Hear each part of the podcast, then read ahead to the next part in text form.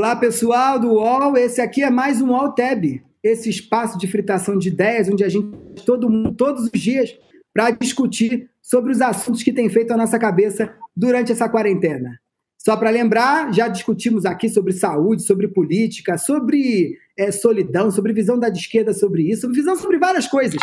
É, e hoje a gente está aqui mais uma vez, uma hora da tarde, pontualmente, para fazer isso de novo com um time mega ultra especial. É, não podemos, vou apresentar em ordem, porque infelizmente a linguagem não me deixa fazer isso tudo ao mesmo tempo. Vamos começar aqui com a Mir Klink, grande vereador, é, escritor, palestrante, é, que tem uma trajetória super interessante e vai contribuir para esse assunto. Amir, muito obrigado por ter participado desse bate-papo, em aceitado participar desse bate-papo. Obrigado pela, pela, pelo privilégio. Também temos aqui Juva Lauer, a grande famosa, disse para todo mundo: ah, Juva Lauer vai estar tá lá. Ninguém parou de me mandar mensagem: eu amo Juva Lauer, eu amo Juva Lauer. Juva Lauer é apresentadora do podcast mais bombado e ouvido da humanidade nos últimos tempos, que é o Mamilos, onde ela, junto com um time maravilhoso, discute sobre coisas é, que tem feito aí parte do nosso dia a dia. Já falaram de tudo lá, né, Ju? Já falamos de tudo, tivemos o prazer de ter o pastor Henrique, por exemplo, semana passada no programa com a gente.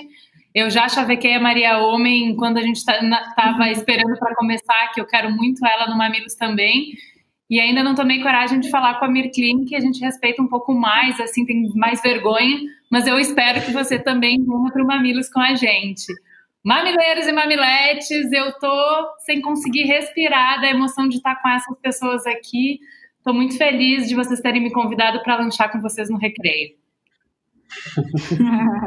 também está aqui Maria Homem, Maria Homem também. Quando disse Maria Homem estará lá, todo mundo me disse: Eu amo Maria Homem, sigo ela em todas as redes sociais, os vídeos que ela faz, tanto na Casa do Saber quanto nos canais de YouTube, fazem a nossa cabeça. Ela explica o mundo de um jeito simples e a gente se entende como ninguém. Maria, você veio explicar a gente, explicar o mundo hoje? Eu vim aprender. a vida é um eterno aprendizado. É. E também não está fora daqui.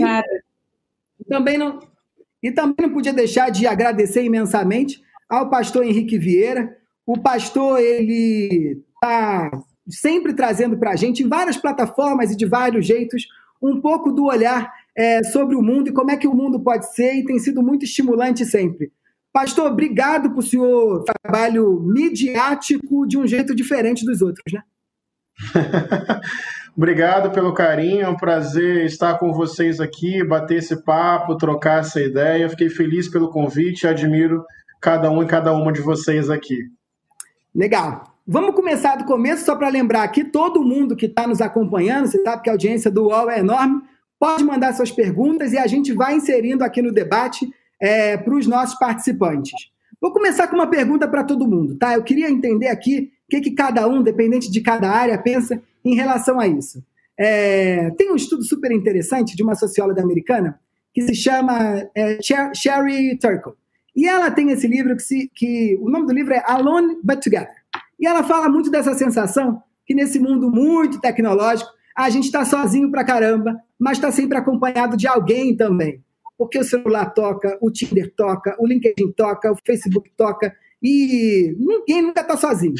Parece que na quarentena, aquilo que vinha enlouquecendo a gente foi a nossa porta de saída para o mundo. É, como é que vocês estão lidando? Como é que o mundo está lidando com essa questão do sozinho, mas sempre acompanhado? É, vamos começar? Quem quer começar? Acho que eu posso contribuir com a parte positiva e aí depois vocês me desconstroem. Vamos, tá bom. Vamos fazer o olhar poliana aqui. Eu acho que tem é, um aspecto de a gente se conectar através da internet que deu oportunidade para pessoas que eram muito oprimidas por o ambiente onde elas estavam, encontrar é, companheirismo, encontrar referências, encontrar é, inspiração numa rede construída na, sem a limitação do espaço físico. Então, por exemplo, se a minha família era testemunha de Jeová e tudo que eu pensava, tudo que eu sentia, tudo que eu desejava não podia ser de repente, por poder é, usar toda essa tecnologia, eu consegui entender que eu não era estranho, que eu não era quebrado, que eu não era ruim, é, que eu só estava é, preso num lugar fisicamente onde os meus iguais não estavam ao meu redor. Então, eu Mas acho que isso foi muito importante para uma Desculpa, dessa, dessa, desse jeito você deu a deixa para Maria Homem, né? Ajudar a gente a entender aí como é que os indivíduos podem se construir pelo todo, né? É, mas aí é, você, levantou a bola, eu vou cortar, ok? Pode, porque mas é isso mesmo. Porque assim, a gente nunca conseguiu fazer uma rede de tráfico de drogas e tráfico de órgãos e tráfico de crianças e de armas e fazer uma rede em céu, sabe? Que é aquela base psíquica que ajuda os ressentidos a se unirem para fazerem as uhum. escolhas políticas as mais arriscadas possíveis, tal como a realidade está nos uhum. revelando. Então, é assim, a, a, a tecnologia Uh, cada vez mais a gente sabe disso. Ela é, ela é praticamente neutra. É uma palavra muito estranha para usar, mas assim, ela é só uma ferramenta de prolongamento do que é o homem, do que é o humano. Então, desde uhum. o primeiro osso que a gente pegou, ele pôde virar aquilo que a gente cava a terra aquilo que a gente faz a cumbuca, aquilo que a gente corta e aquilo que a gente mata. Então, é um prolongamento do que a gente é. A técnica não, não precisa e não deve ser endeusada e fetichizada. A técnica nada mais é do que a gente mesmo. A gente inventou uma técnica muito peculiar, esse é o tema, essa é a pergunta, não estou fugindo, que uhum. é, nos conecta a todos de maneira desesperadora, para o bem e para o mal. Você querendo ou não, você querendo estar no alto mar e, pelo amor de Deus, me deixe em paz uns seis meses aqui, ou você quer estar grudadinho, porque, pelo amor de Deus, eu não consigo ficar três horas sem ouvir uma voz humana. Sabe aquele tipo de gente há décadas que tinha que ter o rádio ligado? Acorda e liga o rádio. Tem que ter aquele som da TV. Aquele... Então. A gente. Só, só para só lançar a, a bolinha gente... aqui. Né? a gente tem os melhores debatedores do universo, porque um vai dando deixa para o outro. Porque agora tem que falar com a Mirklink, né? Porque se a tecnologia é um prosseguimento daquilo que a gente é, e na hora que eu estou no meio do barco, pode ser até um barquinho a remo, como aquele que você rodou o mundo. É, eu também, é, mesmo quando estou sozinho, estou acompanhado. Então, de sozinho e acompanhado, você entende bem, né, Ami? Bom, a sua pergunta envolve solidão, dois temas, solidão e conectividade. E eu tenho uma experiência uhum. de eventos é, onde eu vivi em solitário, é muito extensa. Eu tenho mais de cinco anos contínuos, se somar todas as, as viagens em que eu passei sozinho em algum barco alto mar, completamente é, confinado e completamente isolado. É, eu posso dizer para você que, que para vocês que raríssimas vezes eu passei por, por, pela sensação de me sentir só. É, e eu percebi com os anos, a primeira vez que eu fiz uma travessia longa, nos 100 dias da África para o Brasil, assim que eu comecei a ouvir as primeiras estações rádio do Brasil, Rádio Nacional da Amazônia, Rádio Globo, Rádio Bandeirantes, e comecei a ouvir as notícias do trânsito, e comecei a ouvir é, aquele conselhos casa, conselhos sentimentais, as horas Ionara fazendo o horóscopo, é, aquilo foi uma coisa tão emocionante, eu percebi que a conexão, ela em muitos sentidos, ela mitiga um pouco essa sensação de isolamento que, que a gente vive. O que a gente está passando agora é muito mais difícil do que o que eu passei, mesmo na viagem mais longa, de 22 meses sozinho, porque eu tinha um propósito que era chegar vivo no final da viagem e eu tinha uma meta que era ancorar no mesmo, amarrar o barco no mesmo nó da minha poitazinha em Paraty. E isso faz toda a diferença. E aí eu percebi que esse mundo hiperconectado que a gente está vivendo agora, ele não mitiga ah, uma sensação de isolamento muito dolorida, que a gente chama muitas vezes de, de, de solidão. Então, ah, mesmo que fisicamente isolado e é, às vezes se a gente não se sente é, acolhido, se a gente é, não tem reconhecimento, mesmo cercado de pessoas que não partilham das nossas ideias, a gente pode se sentir muito mal. E, e eu acho que a grande, o grande que a gente está vivendo agora, e para isso acho que não tem nenhum especialista que tenha autoridade para falar sobre isso, porque a gente nunca viveu é, isso antes, é que a gente não sabe onde vai parar. A gente não sabe para onde a gente está indo. Pior, não é que a gente está sozinho, é nem que a gente está isolado e nem a gente está confinado. A gente está à deriva. Nós estamos estaticamente aguardando um momento que não sabemos qual é. O que, que eu acho. Eu não gosto de dar conselhos, é, especialmente na área da Maria, essas coisas. Eu sou péssimo para dar conselhos. De um amigo meu, cara. No, eu também. No, eu quero me matar, acho que eu vou pular, eu vou pular. Eu falei, filho, não é bom pular, são nove andares só, talvez você fique vivo. Eu vou pular. Eu falei, filho, faz uma coisa, pula. Vai lá e pula. E aí ele acalmou, ele sentiu o choque. Mas o que eu acho importante para a gente agora é construir uma, construir as nossas metas. Vamos. É, eu não estou de acordo com a quarentena. E a quarentena no Brasil é uma utopia. É bonitinho fazer quarentena no bairro onde eu estou aqui em São Paulo, no Moema, é bonitinho fazer no Morumbi. É, não tem quarentena na Vila Zil, é, no Guarujá. Não tem quarentena na Vila Natal, é, em Cubatão, onde tem algumas das favelas mais dramaticamente é, habitadas é, do Brasil. Mas eu tenho que colaborar. Eu acho que é uma obrigação. nós não somos um país de gente boazinha, nem de é, de gente solidária. Estamos falando muito sobre solidariedade agora, mas nós teremos que ser solidários, nós teremos que ser melhores. Nós temos indicadores muito ruins. O brasileiro é oportunista, é fominha, no trânsito ele para em cima da faixa, não para 10 metros antes da faixa, na escada rolante fica da esquerda, na rodoviária põe a mala em cima da cadeira vizinha, quando a cadeira vizinha tem um propósito que é servir ao próximo. E a gente vai ter que mudar as nossas atitudes, vamos ter que começar a pensar no, no conjunto. Não somos, mas teremos que ser solidários. Não tenho medo do vírus Ali, nenhum. Não tenho tem medo um ponto de morrer. Super legal aqui que Então, por exemplo, a gente tem, sei lá, 70 mil no Brasil, 70 mil, que são os, os, os é, que são os reportados. Eu imagino que o número de não reportados seja três, quatro, cinco vezes maior do que isso.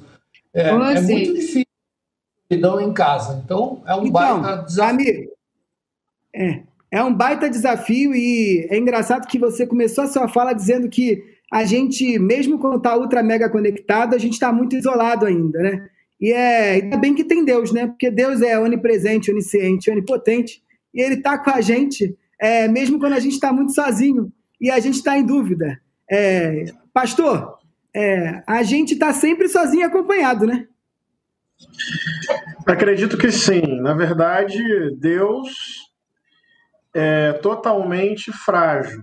Deus participa do sofrimento humano conosco. Pelo menos essa é a minha experiência do sagrado e é tão somente a minha experiência. Portanto, eu não reivindico um lugar de fala absoluta, de verdade absoluta, não reivindico uma doutrina que seja capaz de definir Deus, porque Deus está sempre no campo do indefinível. A fé é uma aventura de tatear o sagrado. Portanto, Deus, na minha perspectiva e tradição, ele é o todo amoroso, muito mais do que o todo poderoso. É aquele que participa conosco da radicalidade absurda, potente e ao mesmo tempo frágil da vida humana.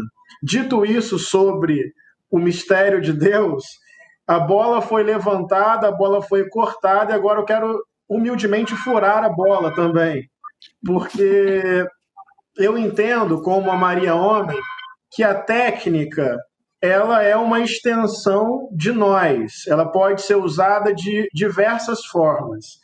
Evidentemente que as redes sociais, a tecnologia da comunicação, tudo isso nos traz muitas possibilidades de encontro, de troca, de interatividade, até mesmo de algum grau de comunhão e de afeto, ainda mais no momento que nós estamos vivendo. Então, nesse sentido, a gente se sente acompanhado, a gente cria várias pontes de diálogo, a gente usa essa técnica para promover possibilidades de troca e de companhia.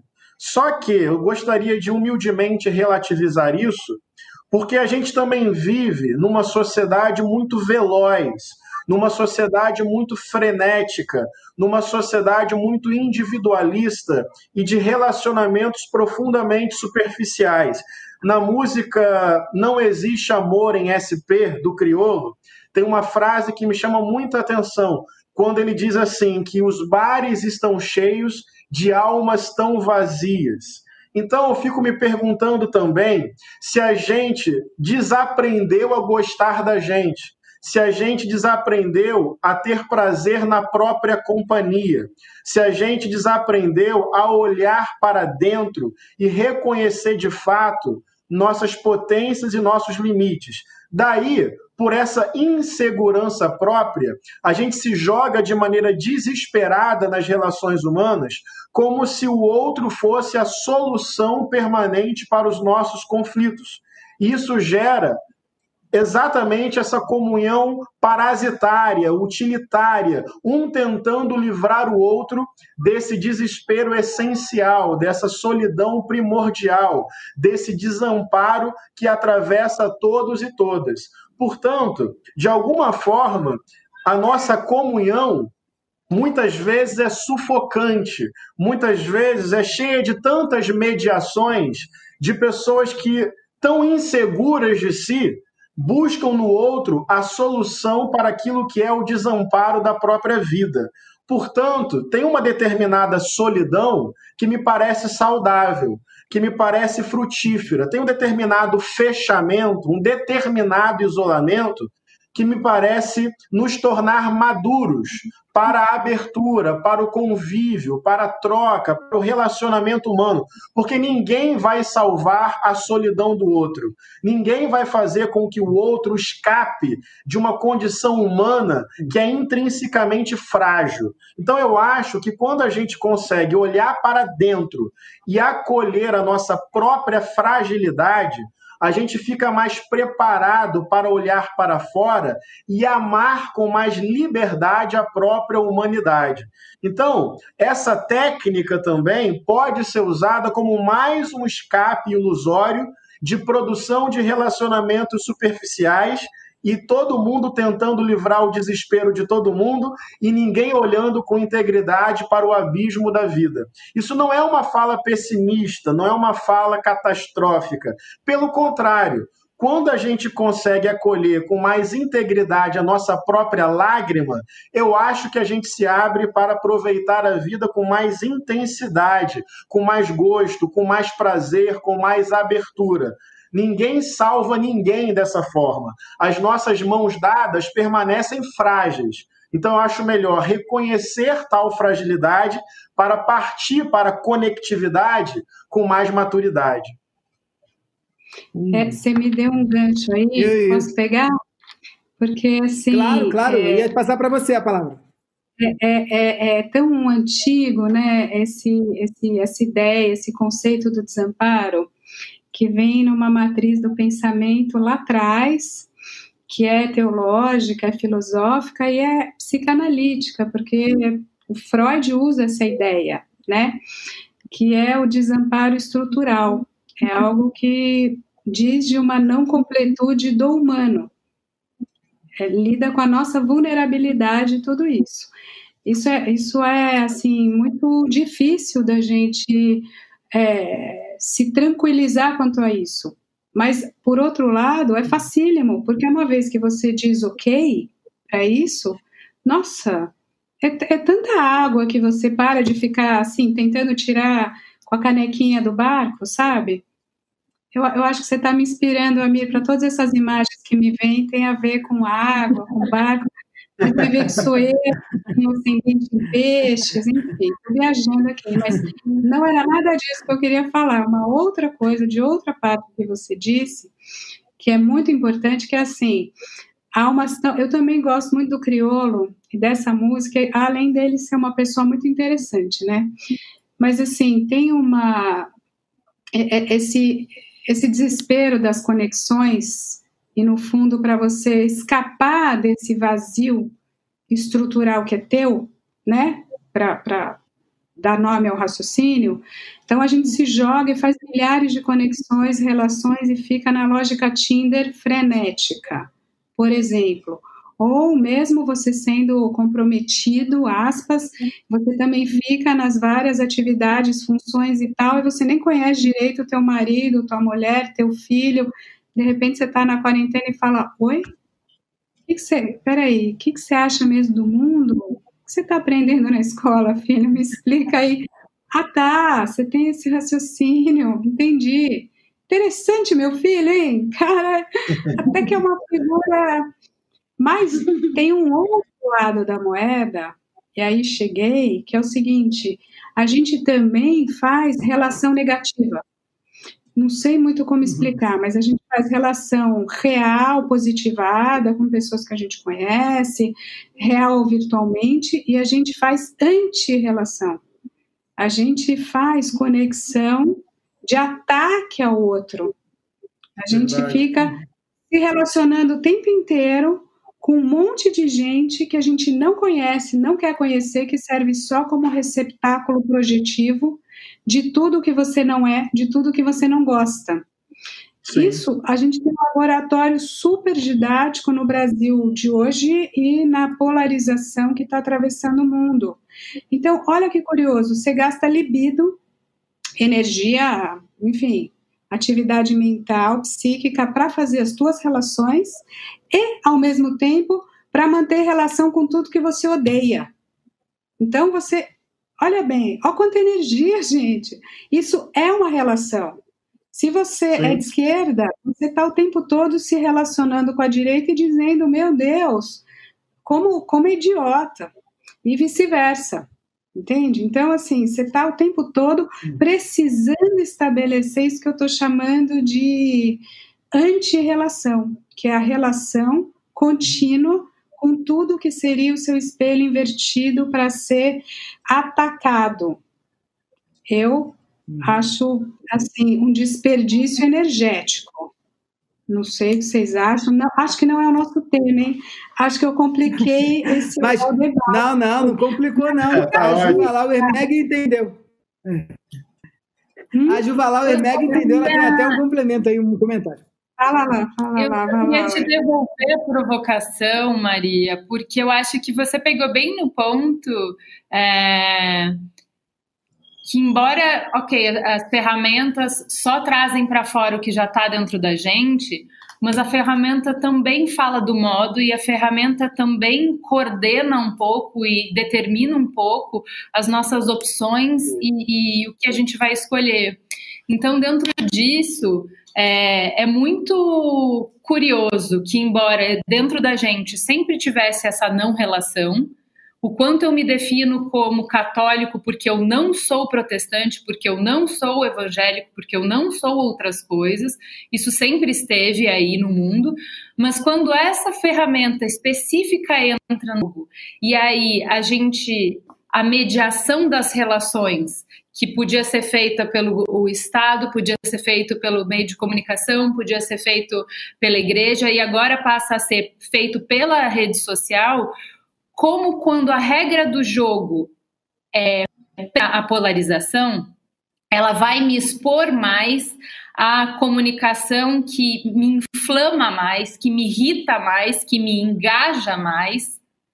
Como isso muda o jeito que a gente é, com nossos afetos, como a gente é, investe a nossa libido e por que, que a gente passa muito mais tempo hoje em dia é, engajado do que a gente odeia, porque isso define quem a gente é.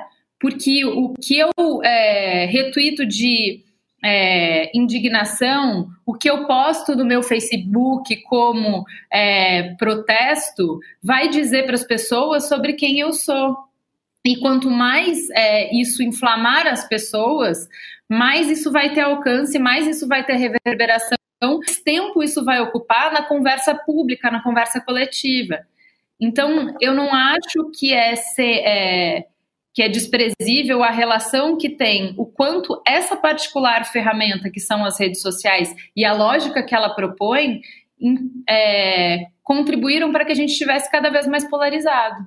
Então é claro que o, uh, as pulsões, os desejos já estavam dentro da gente e você pode observar este comportamento de toda a história humana, mas existe algo de particular no momento que a gente está vivendo. E eu acho que pouco tem a ver com o homem ter mudado e muito tem a ver com é, o ambiente onde as relações se dão. Ami, Sem eu dúvida. Fiquei, obrigado por o que você está dizendo. Pode falar, Maria. Vai. Depois a gente passa para mim. Não, junta aí, junta aí que a gente já ah, Não, porque é por conta disso mesmo que o Amir coloca muito essa questão dos dois isolamentos, né? E ele já teve muito isolado do outro lado. Então eu acho que mega linka com o que vocês dois estão dizendo, que é que tipo de sentimentos são esses, né? Ah, nós latinos, nós temos uma dificuldade muito grande de aceitar esse, essa situação de que a gente chama de solidão, de isolamento físico, porque a gente gosta da aglutinação, da aglomeração, da família fazendo barulho. Curiosamente, eu acho que é exatamente entre as pessoas que praticam essa espécie de aglomeração que há um maior número de solitários de verdade, que não necessariamente estão afastados da, das pessoas. A gente está vivendo uma situação crítica nesse momento e indefinida. E é exatamente nas situações críticas que a gente começa a mudar o, o olhar. Eu vivi muitos anos em barcos, em situações super críticas, e eu descobri uma coisa que me dá muito prazer. É, o desgraçado do barco afunda, afunda. Quando te, começa a aparecer água dentro, a gente sabe que vai afundar. E quando a gente tem noção da finitude, de que nada é eterno, de que nada vai durar para sempre, que pode acabar em três minutos o que levou uma vida para a gente fazer, a gente muda a nossa escala de valores. Quando a gente está so, fisicamente sozinho dentro de um barco, é muito engraçado. Muita gente fala: Nossa, mas você não ficou triste? Como você venceu a solidão? Nossa, que delícia! Que delícia poder ficar fisicamente, ser o seu próprio provedor, passar dois anos dependendo do movimento dos seus dedos para você sobreviver. A cada minuto, a cada metro, eu tive que comandar esse barquinho para ele cumprir a sua, a sua jornada. Se um desses dedos fosse quebrado, eu teria morrido. E nesses momentos a gente começa a enxergar quem são nossos provedores. A gente começa a enxergar o outro quando a gente está nessa situação de isolamento geográfico, é, não exatamente social, não exatamente emocional. A gente começa a enxergar o outro. Então, assim, todas as experiências que eu tive, várias, de ficar meses, semanas e anos é, sozinho, foram maravilhosas. Agora, ficar sozinho em casa com cinco mulheres é duro pra caramba. É complicado. Coisas que acontecem das minhas filhas, da minha, da minha mulher. Graças a Deus a gente tem uma família divertida pra caramba. A gente briga pra caramba, a gente se diverte pra caramba também. Mas é, eu vou falar a verdade, assim, eu falei antes, eu não tenho nenhum medo de morrer mas eu tenho medo de causar mal para os outros, eu tenho medo do, da, do que pode acontecer depois, das pessoas que vão sofrer. É, eu, eu tenho muito receio do, do que pode acontecer, porque eu não tenho como intervir sobre, sobre isso. E, e eu acho, no nosso caso, a gente vai aprender bastante, mas nós teremos que transformar é, a nossa atitude é, de alguma maneira. E eu espero que seja proveitoso para todo mundo refletir nesse momento, aprender com a experiência de pessoas como as que estão é, aqui, é, para construir o seu, essa, essa perspectiva que a gente vai ter que perseguir daqui para frente. Mas queria falar. Acho que, acho que tinha um restinho comigo, né? O, o, Amir, sabe que eu conheci sua mulher em uma mesa há uns anos, Marina, Fiquei muito impactada, assim, foi bem interessante, porque por coincidência, ela foi falar sobre o livro que o meu filho estava lendo na escola. que era o roteiro a partir das filhas, né, de vocês viajando para a Antártica. E aí ela foi falar dessa experiência, como ela fotografou, que ela é fotógrafa. Então foi uma coincidência muito feliz, assim, eu, eu tá acompanhando por dois lados de uma criança que começa a aprender aquela viagem e que por coincidência a gente também foi para Paraty, a gente foi andar de barco, estava lá o Paraty numa baía.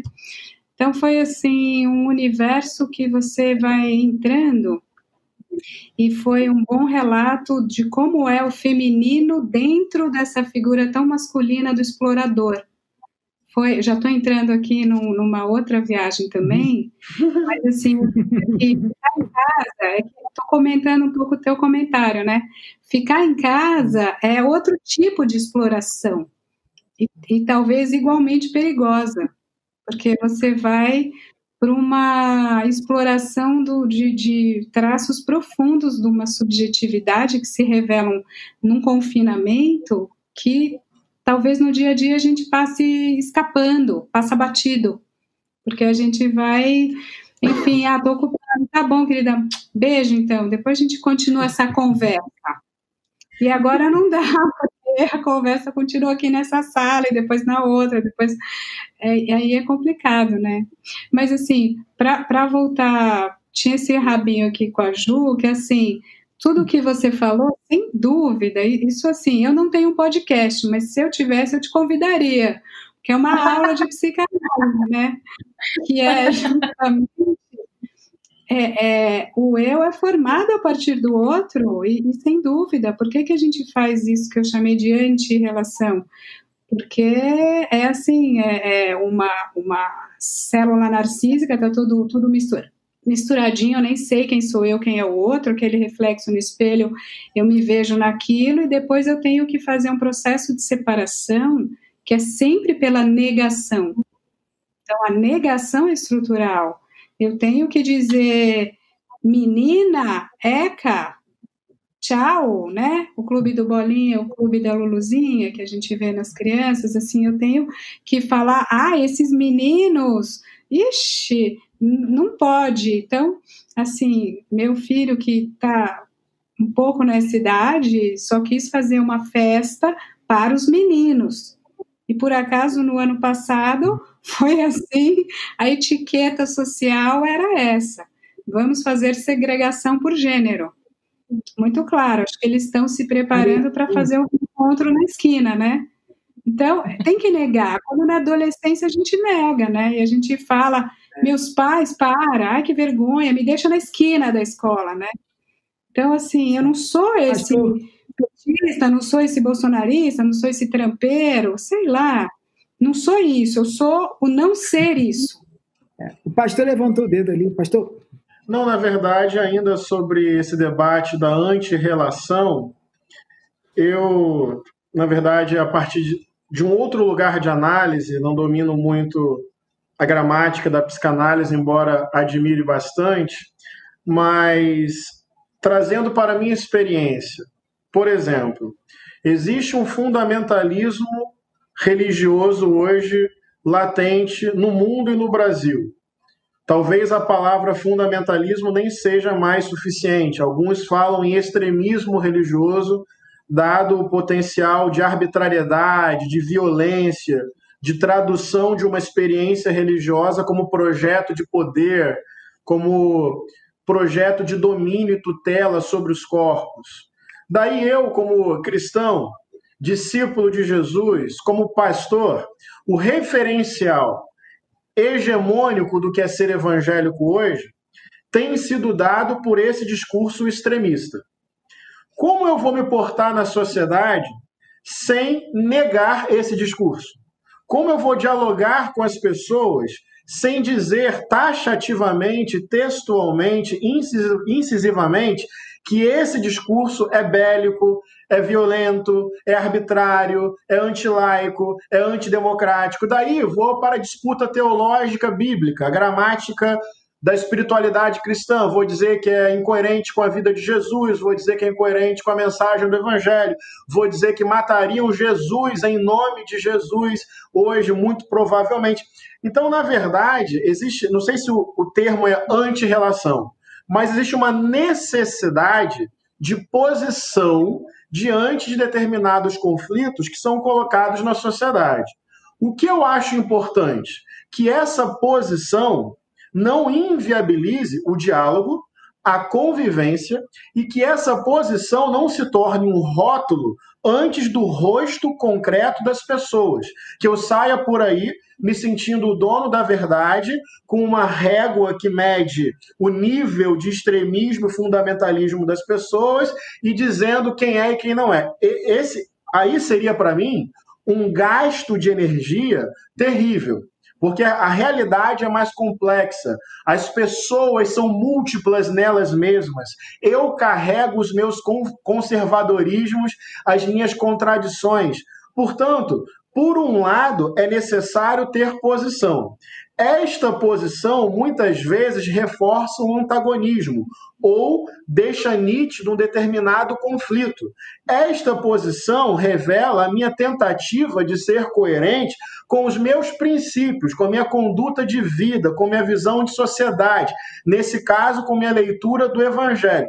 Agora, a questão para mim é se esta posição me inviabiliza conversar trocar com as pessoas. Se eu saio por aí tentando definir o tempo inteiro quem é e quem não é extremista, quem é e quem não é fanático. Então, por um lado, o que eu quero dizer é que o risco de cair na antirrelação, perda de energia, sem propósito, é verdadeiro. Por outro lado, eu estou querendo levantar um outro aspecto de na arena política da vida, e quando eu falo política, não é partidária, não é institucional, não é eleitoral. A sociedade tem disputas, tem conflitos, tem narrativas que às vezes entram em choque. Ter posição, assumir um lugar, reconhecer um ponto de vista, até mesmo denunciar um tipo de discurso, em si não é errado. Eu acho que o errado seria é inviabilizar o, o, a convivência e sair o tempo inteiro só negando, só desafirmando, só desautorizando. Mas, mas a dimensão política. Não, eu sei. Eu só quis falar um pouquinho a partir desse lugar que eu ocupo, porque o tempo inteiro, às vezes eu falo assim: ah, eu vou às vezes numa universidade, dependendo do lugar que eu vou dar uma palestra, quando eu falo que eu sou pastor, os primeiros cinco minutos, eu preciso pedir quase que perdão às pessoas e tentar desconstruir um referencial hegemônico de fanatismo religioso e violento. Então, se eu não crio essa posição, sequer as pessoas me ouvem, determina, de, dependendo do lugar por onde eu estou. É a complexidade da vida, né? Não, mas a importância do senhor é justamente por esse olhar maravilhoso. Os podcasts do UOL estão disponíveis em todas as plataformas. Você pode ver a lista desses programas em wall.com.br/podcasts. Recebe salário, faz transferência, pagamento, recarga de celular e até empréstimo, tudo sem taxa. PagBank, a sua conta grátis do PagSeguro. Baixe já o app e abra sua conta em 3 minutos. É, eu queria trazer um contraponto aqui para todo mundo, que é justamente, é, a gente falou para caramba de um lado, mas tem gente feliz com a solidão da quarentena, né? Tem um lado aí que é. Tem gente que disse que a vida estava muito acelerada, estava corrida demais, e agora deu uma baixadinha na bola. Queria que a gente conversasse um pouquinho sobre isso. Como é que é? Ah, tô curtindo demais, tô com medo quando acabar a quarentena, quando acabar a quarentena. eu tô nessa. Ah, quem quer falar sobre isso?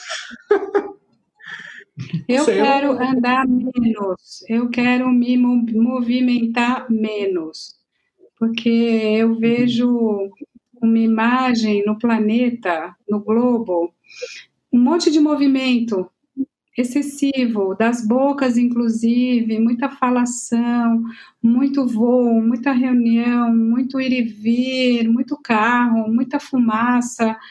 Dá para fazer melhor que isso. Não sei como, humildemente, não, não sei desenhar e nem é minha área desenhar políticas públicas de mobilidade, ou como é que a gente convidaria as pessoas a falarem menos e pensarem mais. Essa segunda parte eu trabalho um pouco mais ligado a isso. Mas, assim, embora a fala seja minha ferramenta básica de trabalho e a escuta da fala do outro que fala para construir uma posição, que sim, Henrique, é fundamental.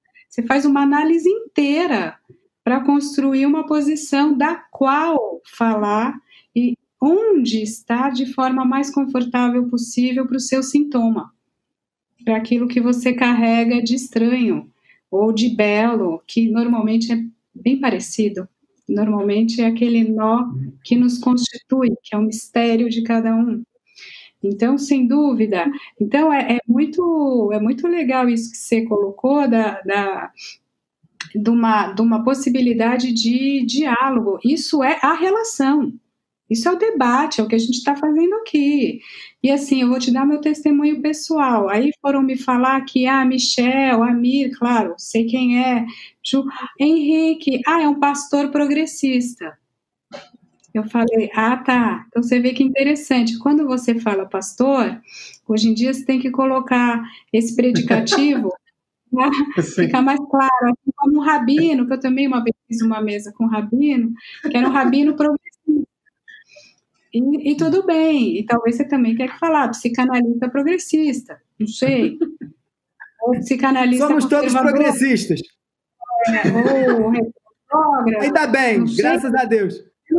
Tem coisas para as quais eu gostaria de retroagir um pouco, talvez. É, enfim, mais praia, mais oceano, não sei, mais horizonte na vida, não sei. É, é, o Amir, eu acho que a é... um ponto também. Você perguntou quem gostaria dessa situação. Eu não conheço ninguém que está gostando dessa situação. É, não vejo nada de divertido. É, eu acho que, dependendo da nossa atitude, apenas é, pode ser positivo no, no, final das contas. Mas no final das contas, eu detesto esse mundo é, digital. Eu acho bacana passar pelo que a gente está passando para valorizar a relação verdadeira. A relação verdadeira é, emocionalmente, fisicamente, presencialmente, é, é, o, que eu, o que eu busco.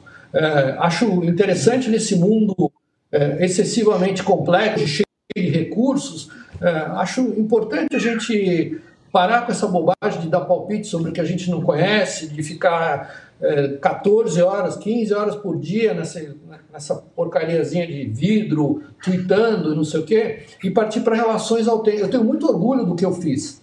Eu fiz, eu fui lá. Eu fui lá. Um dia eu falei para minha mulher, a Marina, a Marina falou sobre tudo que ela gostava de ver, os filmes que ela viu no Net Geo, no Discovery. Eu falei, Marina, eu não vejo esses canais. Eu não vejo, eu não quero ver o mundo por uma tela.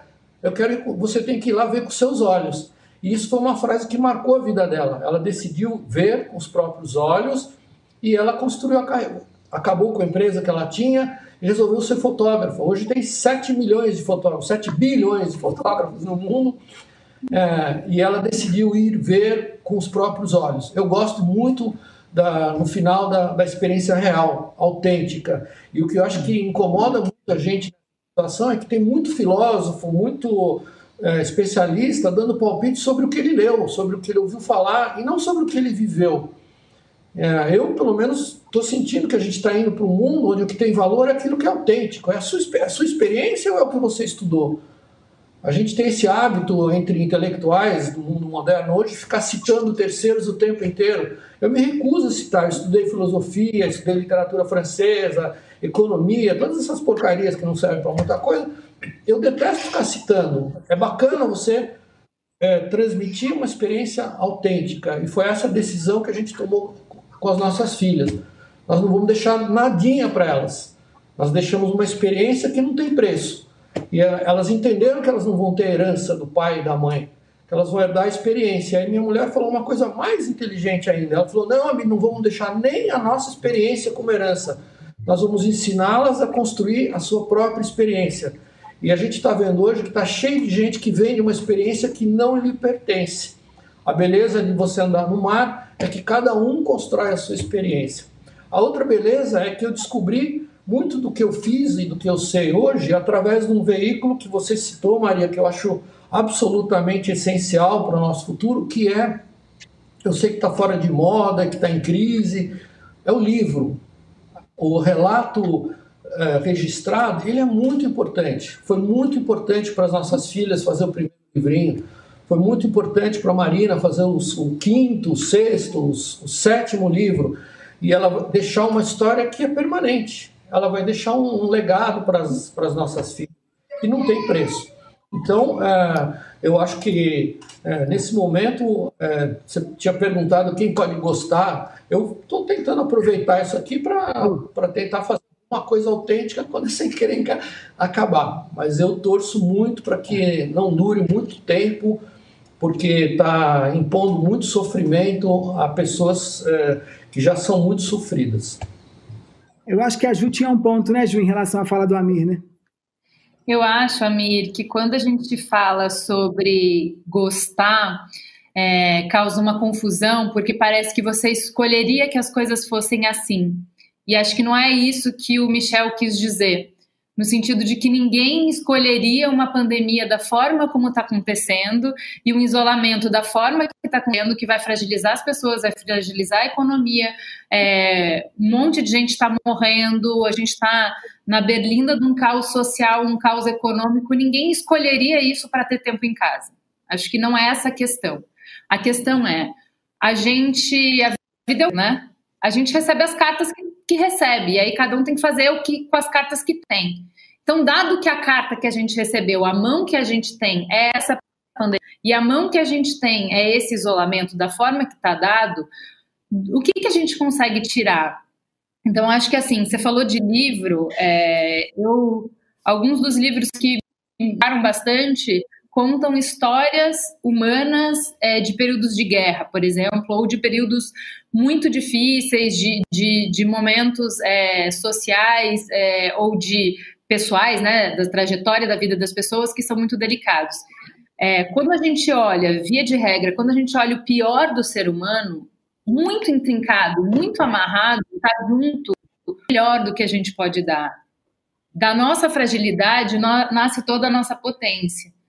Então, disso, quando eu paro para pensar esse momento muito triste que a gente está vivendo e que é inescapável e é inegociável e é incontrolável, é, eu vejo que o que está a minha, a, a, minha, a minha disposição em termos de vivência e que pode ser positivo é é muito louco o que uma parada forçada nos faz refletir sobre as escolhas que a gente está fazendo enquanto sociedade, e não individuais, mas enquanto sociedade, criação de filhos. Então, eu, é, eu tenho o privilégio de ter a minha empresa, então eu dito as regras. É, como eu tenho que cuidar da casa, é, fazer três refeições, dar atenção para as crianças e ainda trabalhar, é, a gente colocou na empresa, olha, a gente consegue trabalhar das duas às seis. Vamos trabalhar quatro horas por dia. Não vamos trabalhar oito, doze, dezesseis, como já trabalhamos antes. O que dá para trabalhar são quatro horas. E vamos fazer tudo que for possível em quatro horas. Nunca esgota o que a gente trabalha, mas como o mundo inteiro, como a Maria falou, também regrediu o ritmo, de alguma maneira está sendo suficiente. E aí eu consigo cuidar da minha casa e ter é, cuidado mesmo, olhar para as coisas. Então, saber onde está o produto de limpeza, saber como é que eu coloco a, a é, lavo a roupa, pensar se eu preciso passar, nunca mais vou passar, pelo amor de Deus, por que, que a gente passava roupa? O que, que é isso? É, consigo ter intenção enquanto eu estou com os meus filhos, porque eu não estou com eles pensando que eu tinha que estar numa reunião, que eu tinha que ter negócio, que eu queria estar em outro lugar, que eu queria estar com a minha amiga, que as pessoas estão fazendo uma festa não tem lugar para estar, eu estou ali e eu estou inteira. Quando eu estou inteira, o que eu vejo, o que eu vivo, é uma outra coisa. Como é que eu vou ter coragem de voltar para a vida que eu tinha uma vez que isso acabar? Então a sensação que eu tenho é um pouco como uma pessoa que tem burnout. Todos os sinais estavam sendo dados para ela antes. Mas ela falava: eu não tenho escolha, eu não posso, eu não tenho dinheiro para fazer terapia, eu não tenho tempo para fazer exercício, eu não posso mudar de emprego, eu não, eu não, eu não. A gente tem uma série de, de, de barreiras que a gente se vê. Quando a vida vai e fala assim, ó, oh, gata, é o seguinte, não tô pedindo, é ou isso ou, ou isso ou você vai morrer. E aí todas as impossibilidades caem. E aí a gente vê que essas impossibilidades estão na nossa cabeça e não são fatos, não é gravidade. Entende? E aí eu acho que quando a gente pensa em quem está gostando, não, eu não gosto do, da tragédia que está acontecendo, mas percebo de muito positivo. Eu vou puxar uma coisa, acho que cada um de vocês vai ter outras coisas para puxar de reflexões que é esse tempo em casa nos dá. Eu acho que, assim, para mim, é, me traz uma reflexão profunda como mãe.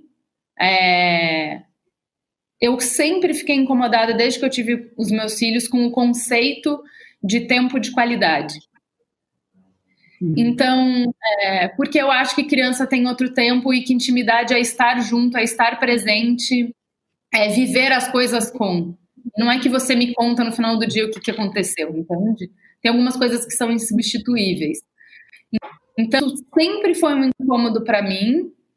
Eu, nos últimos dois anos, é, tenho sido uma mãe muito é, ausente na presença, que é tanta coisa para fazer, uma angústia, uma ansiedade tão grande de eu preciso isso, eu preciso, eu preciso, eu preciso, eu preciso, que quando eu estava com eles, eu estava pensando o que eu deveria estar fazendo.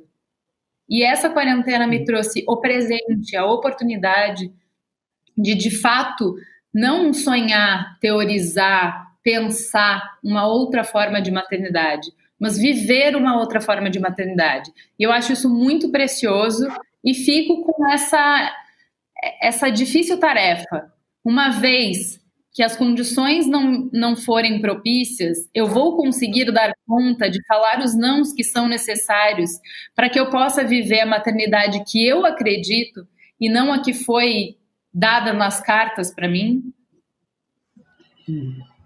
Olha, eu tô, vou fazer aqui um melanger, uma mistura de algumas perguntas que os nossos ouvintes mandaram, inclusive o Daniel Nolasco, entre outros, é, que é o seguinte: e essa vida que vai emergir, que vai sair dessa quarentena? Eu fico pensando que se vai ter um anúncio, a gente vai abrir a porta. Como é que vai ser esse dia quando a gente puder voltar a viver essa vida? A gente vai estar mais ansioso, mais angustiado, mais conectado com a gente, mais, com maior sede de vida, com maior sede de conexão. Como é que é esse mundo que a gente vai encontrar em termos de solidão e conexão é, no pós-quarentena, no pós-pandemia? Posso comentar isso? Eu, eu acho que. Posso comentar, Michel? Pode começar. Pode, claro, Henrique. Depois eu passo para você, tá, é, Amir? A gente já vai para os finalmente. Pode comentar, Henrique. É, tentar fazer um apanhado, porque é muita coisa preciosa que está sendo dita e que está me fazendo refletir. Fazer um apanhado para responder a sua pergunta. Dizer para a Ju que eu tenho vivido a mesma experiência com relação à minha paternidade, uma grande reflexão sobre estar presente de verdade. Às vezes é até fazer menos e ser mais com a minha filha de dois aninhos. Às vezes está menos na quantidade de coisas e mais ali no ser junto com ela. Então, tenho vivido essa reflexão sobre esse mundo que vai surgir e dialogando também com a Maria, que esse lugar do nosso estranho é também o lugar do nosso belo, eu estava lembrando de uma passagem do Evangelho, quando Jesus diz para os seus discípulos e suas discípulas assim: entra no teu quarto, fecha a tua porta, fala com Deus em segredo, que em segredo Deus vai recompensar você. A religiosidade da época era muito centrada no templo e na figura do sacerdote. Era uma religiosidade muito pautada pela vigilância comportamental, pela meritocracia moral. Então, quando Jesus fala, entra no teu quarto, fecha a tua porta, ele está desautorizando a autoridade do templo, do sacerdote, e dizendo que existe um lugar próprio, um lugar singular, que é o lugar da verdadeira relação com Deus. Só que a palavra no grego lá do Novo Testamento, é tamenon. E tamenon, a melhor tradução, não é exatamente quarto. Jesus disse: entra no seu tamenon e fecha a sua porta. Tamenon, lá na Palestina do primeiro século, era o lugar da casa onde as pessoas guardavam as suas bagunças então, tipo assim, chegou uma visita inesperadamente, a casa está super bagunçada, pega essa bagunça toda e joga no Tamenhon. Mas, curiosamente, o Tamenhon também era o cofre da casa, o lugar onde a família guardava os tesouros da casa. Então Jesus está basicamente dizendo: nesse lugar livre dessa vigilância, desse controle, dessa exigência permanente, desse produtivismo moral, dessa meritocracia comportamental, dessa ditadura do êxito, sem essas máscaras, você olha para dentro, você brinca com o seu ridículo, você conversa com seus medos, você anuncia seus defeitos e virtudes, virtudes que são defeitos, defeitos que são virtudes, porque é nesse lugar de verdade própria, nua, crua, estranha, bela, feia e maravilhosa, que o sagrado se revela para você. Então, eu acho que algo que podemos aprender nesse momento é que existe esse tamenhon, esse lugar de olhar para dentro, de conversar com o nosso desamparo, de reconhecer com serenidade os nossos limites e assumir um protagonismo mais prazeroso da nossa vida naquilo que nos cabe, naquilo sobre o qual de fato temos domínio. Então, por trás de discursos de ódio, na minha singela e humilde compreensão, existe muita insegurança reprimida, muito medo não confessado. A tentativa de dominar o outro, de tutelar o comportamento, de julgar o outro, muitas vezes, na minha compreensão, é falta de tamenhon, é falta de olhar para dentro, é falta de assumir uma certa vulnerabilidade que atravessa a experiência humana. Então, eu espero que o mundo que vai emergir seja um mundo de pessoas mais frágeis, ou que reconheçam com mais serenidade a fragilidade, para que assim seja um mundo de menos senhores, de menos poderosos, de menos dominadores, e um mundo de pessoas que experimentam a fragilidade da vida com o prazer da generosidade e do amor. E para concluir, de repente talvez até seja a minha última fala, essa minha primeira abordagem foi do ponto de vista pessoal aprender a gostar da minha companhia, conversar com os meus medos, brincar com os meus defeitos, dar nome aos meus traumas e me amar. Mas tem uma lição para mim que é civilizatória e tem também a ver com o que a Maria falou. Tem que haver, na minha humilde compreensão, uma desaceleração econômica global. Essa frase pode não fazer o menor sentido. Mas se nós continuarmos com esse nível de produção, com esse nível de consumo, nós não respeitamos a Mãe Terra, nós não respeitamos o tempo da natureza, nós coisificamos o mar, os rios, a cachoeira, os lagos, as lagoas, nós coisificamos a vida. Esse modelo civilizacional do tempo é dinheiro, na verdade, vai criar um caos irreparável porque a própria Mãe Terra não aceita a nossa aceleração. A própria natureza grita contra a nossa velocidade crônica que desumaniza todos e todas.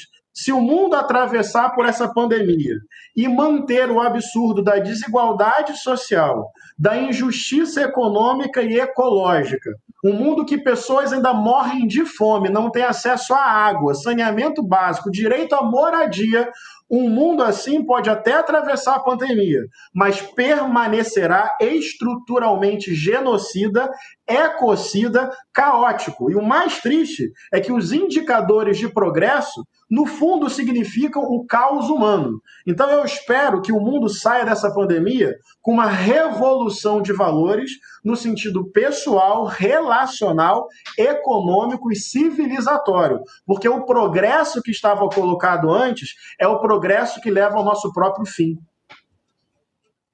Tá. Pastor, obrigado demais. Acho que vai dar tempo ainda. Estão analisando, tão, todo mundo está adorando. É, a gente já estava no limite, está terminando, mas vamos ver se a gente estica um pouquinho mais. Ami, você queria falar? Eu acho que tem um ponto maravilhoso aí na conexão com a fala do pastor. Você é um cara muito conectado com a natureza, né? É, será que esse mundo depois né, vai ser melhor nesses termos mesmo? com a natureza e com a tecnologia. As duas coisas, mas ah, não sou fanático nem por uma nem por outra. Perguntaram o que, que eram esses remos que estão aqui atrás. São remos de todos os cantos do Brasil. O Brasil é o país que tem a maior diversidade de construções é, regionais do mundo, do mundo. Poucos intelectuais brasileiros têm consciência disso, quase nenhum tem conhecimento. E eu aprendi, aprendi muito a valorizar a, a diversidade.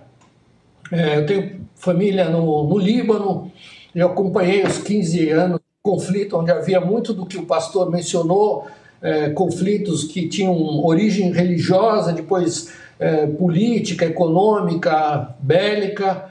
É, e o fato é que um país que tem uma história de quase 7 mil anos de boa vontade para receber viajantes, é, no final aprendeu muito com isso. Apesar de tantos conflitos, tantos problemas, é, nos últimos anos eu fui com a Marina para o Líbano e ela ficou apaixonada por um país que onde continuam existindo problemas crônicos, mas onde as pessoas desenvolveram um senso de, de respeito, de tolerância é, é muito incomum no mundo moderno. O fato é, também como disse o pastor, é que o mundo não, não tem espaço para para o padrão de consumo, por exemplo, da sociedade americana. É bonito ir morar nos Estados Unidos. Meus amigos covardes aqui que têm medo da violência no Brasil e que ficaram bem-sucedidos, é legal ir morar em Boca Raton, é, Fort Lauderdale, não sei o quê. Mas o padrão de consumo que tem a América do Norte não cabe no nosso planeta. Essa é uma realidade. E eu vejo essa realidade é, navegando em altas latitudes, no meio do Oceano Pacífico, nos confins do Índico, no meio da Antártica, a gente vê existe uma fragilidade muito grande que a gente tem que começar a respeitar. Então eu estou tentando aproveitar esse, esse momento de confinamento compulsório que a gente está vivendo, onde provavelmente estamos sendo manipulados em muitos sentidos, é, politicamente, economicamente, inclusive, para para pôr em prática algumas coisas nas quais eu acredito, na simplicidade, na busca da essência, em valorizar a escassez. É a escassez que faz a gente ser criativo. E os meus projetos todos tiveram sucesso porque a gente aprendeu a colocar soluções simples e transformar elas em, em, em coisas que funcionavam. Então muita gente fala, nossa, que legal, quanta tecnologia para fazer um barco que pode ficar três anos autônomo no mundo sem reabastecer. Falei, não, o segredo não foi pôr tecnologia, o segredo foi tirar a tecnologia. Foi fazer mais simples, e a gente aprendeu que a simplicidade, às vezes, está com pessoas muito, muito, muito humildes, como o jangadeiro do Ceará, que faz o barco mais moderno do mundo, o único barco do mundo que não tem leme. É uma jangada de piúba no Ceará. Ninguém, nenhum especialista náutico do Brasil sabe manobrar uma jangada de piúba, porque não tem leme. Qual é o princípio para governar a jangada? É a variação do centro vélico. Os barcos do Maranhão, a gente, claro que a gente não vai usar um mastro de gororoba nos nossos projetos, mas a gente usa essas ideias simples, onde a gente busca a essência da solução e usa os materiais modernos que a gente tem para colocar para colocá-las em, em prática. Então eu estou procurando hoje assim criar um, uma biblioteca de soluções simples, práticas, de atitudes que a gente vai aprender eu queria tirar a vacina outro dia, consegui me vacinar numa das vacinas, na outra não. Aí ontem um amigo meu de Guaratinguetá ligou e mostrou uma ideia absolutamente genial que nenhum veículo cretino da nossa imprensa é, mencionou, nem sequer mencionou. Em vez de fazer corrida para os postos de saúde, ah, os habitantes todos pobres e ricos de Guaratinguetá adotaram um sistema absolutamente genial de comunicação, de colaboração. Eles amarram um leicinho branco na porta dos seus casebres, das suas casas, do seu condomínio. Onde tem um lencinho branco, tem alguém que não tomou a vacina. Genial! Uma ideia muito mais inteligente que a internet, do que tantas outras coisas. O pessoal da saúde vai lá e já sabe que naquela casinha tem alguém que não foi é, vacinado. Eu quero fazer um novo eletrodoméstico. Eu impressionado com como a gente essa linguagem de reciclagem. Sou totalmente contra a reciclagem. Contra a reciclagem é corrigir um erro que me botar embaixo do tapete. Nós temos que ir para uma economia circular, nós temos que processar as embalagens dentro de casa. Eu queria ter uma máquina de lavar que moesse o polietileno, o PET, o PAD, o poliestireno, o, tetra, o maldito Tetra Pak e, e, e, é possível fazer uma maquininha, nem uma máquina de lavar onde você processa. E eu acho que o mundo pode ficar é melhor, melhor com as ideias que a gente é, tirar dessa, dessa situação. Obrigado. É, agora, seguindo na mesma toada do que, que vai ser esse mundo do futuro, o Ju, é, para depois a gente passar para Maria, é, a gente vai estar tá mais sozinho ou mais acompanhado nesse pós-quarentena, hein? Depois de ter respirado dentro de casa? Um pouco desse desafio que era o mundo aí fora.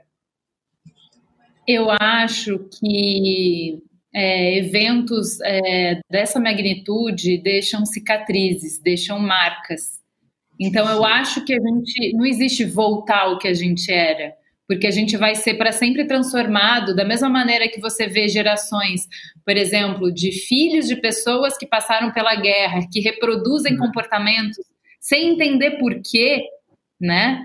É, é, vai ver que eu acho que para a gente também vai ser assim. Então, eu acho que é, para trauma a gente faz terapia, né, Maria? Acho que a gente precisa tratar, lidar, nomear essa dor.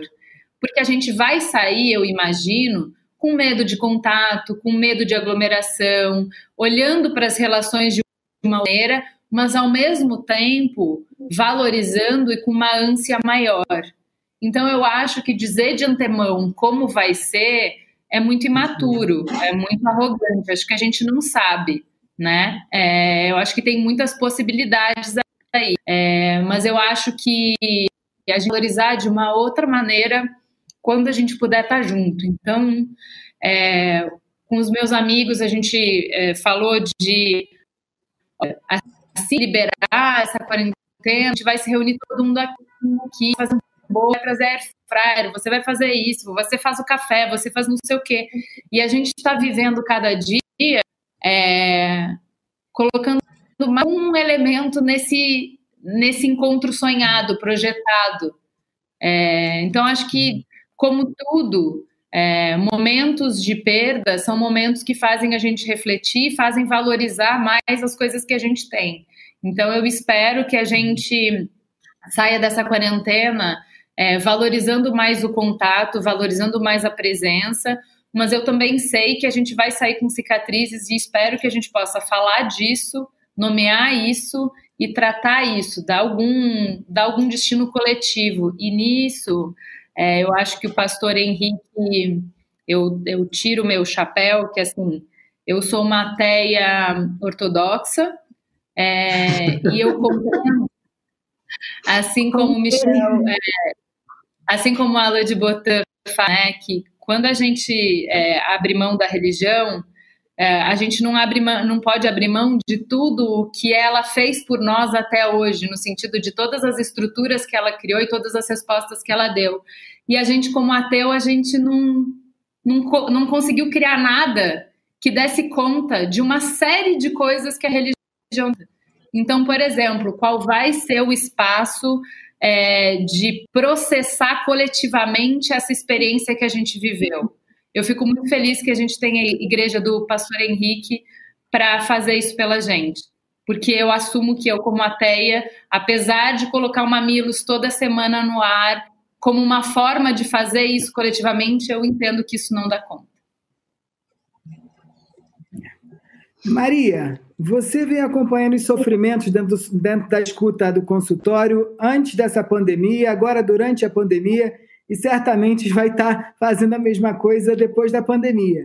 É, você acha que vai mudar muito as nossas angústias e ansiedades nesse mundo que vem aí? Ou a gente só vai mudar o foco do problema, mas vai continuar sofrendo do mesmo jeito?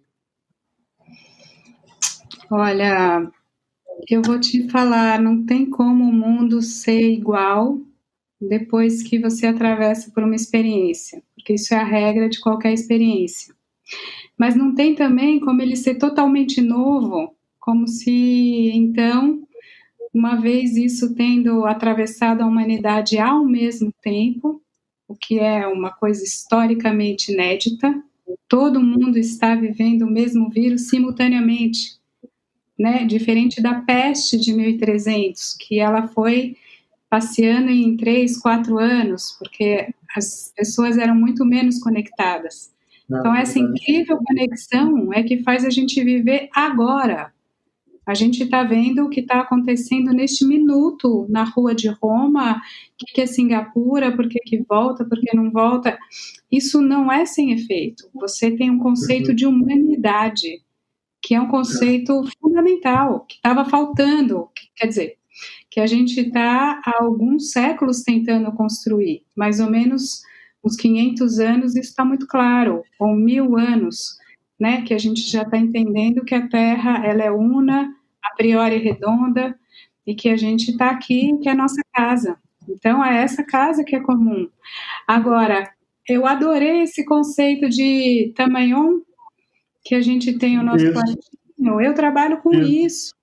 E eu vou te falar onde ele está hoje. Ele está, como é online agora, os atendimentos, é, é muito curioso. Ele está no carro, que é onde a pessoa consegue ir para ficar fechada. Está na lavanderia da casa. Eu pergunto onde que está. Onde você está agora? Estou sentado no chão do banheiro. Eu estou nesse nesse pedaço aqui que é o meu território. Então, cada um faz um micro território, mesmo que seja a casa um palácio ou um casebre, você tem que achar um espaço arquitetônico e, sobretudo, interno para você se haver com tudo isso, com a, a sua bagunça do mundo, processar tudo, como, como a Ju falou, é, é assim, é, é subjetivação, é elaboração e também é, é, é, é, de todo mundo, né? Porque, sem dúvida, como a gente vai atravessar isso?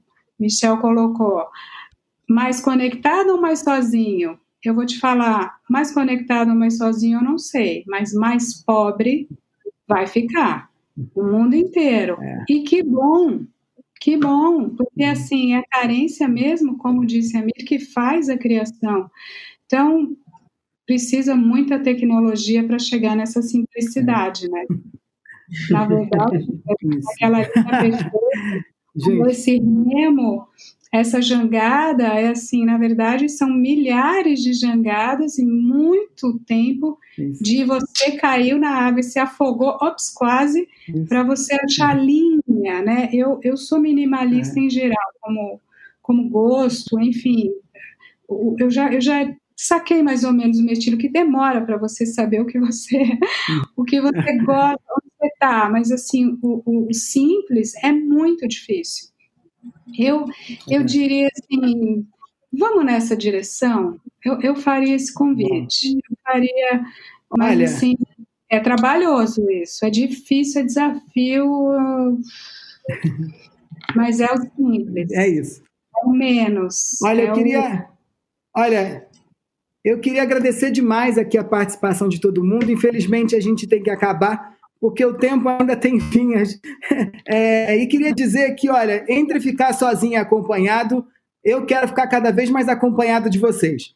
Eu quero ficar cada vez mais acompanhado com a ideia da conexão do eu, do pastor Henrique. Eu quero ficar cada vez mais acompanhado dos outros saberes que são super importantes para compor esse coletivo que o Amir trouxe eu quero ficar cada vez mais acompanhado desse mundo coletivo que, a, que vai surgir é, pelo olhar muito claro da Ju, e eu quero ficar cada vez mais acompanhado por esse novo eu é, que surge em espaços que a gente jamais imagina. Pode ser no banheiro, pode ser dentro de um carro, pode ser é, na lavanderia, porque a gente não precisa de muito para ser a gente mesmo. É, só para lembrar, é, um agradecimento gigantesco para vocês. Certamente a gente vai continuar se encontrando seja no podcast, seja no barco, seja no consultório ou na igreja. E lembrar que esse aqui é um canal do UOL, é, onde todos os dias, de segunda a sexta-feira, a uma hora da tarde, tem sempre gente debatendo coisa que importa.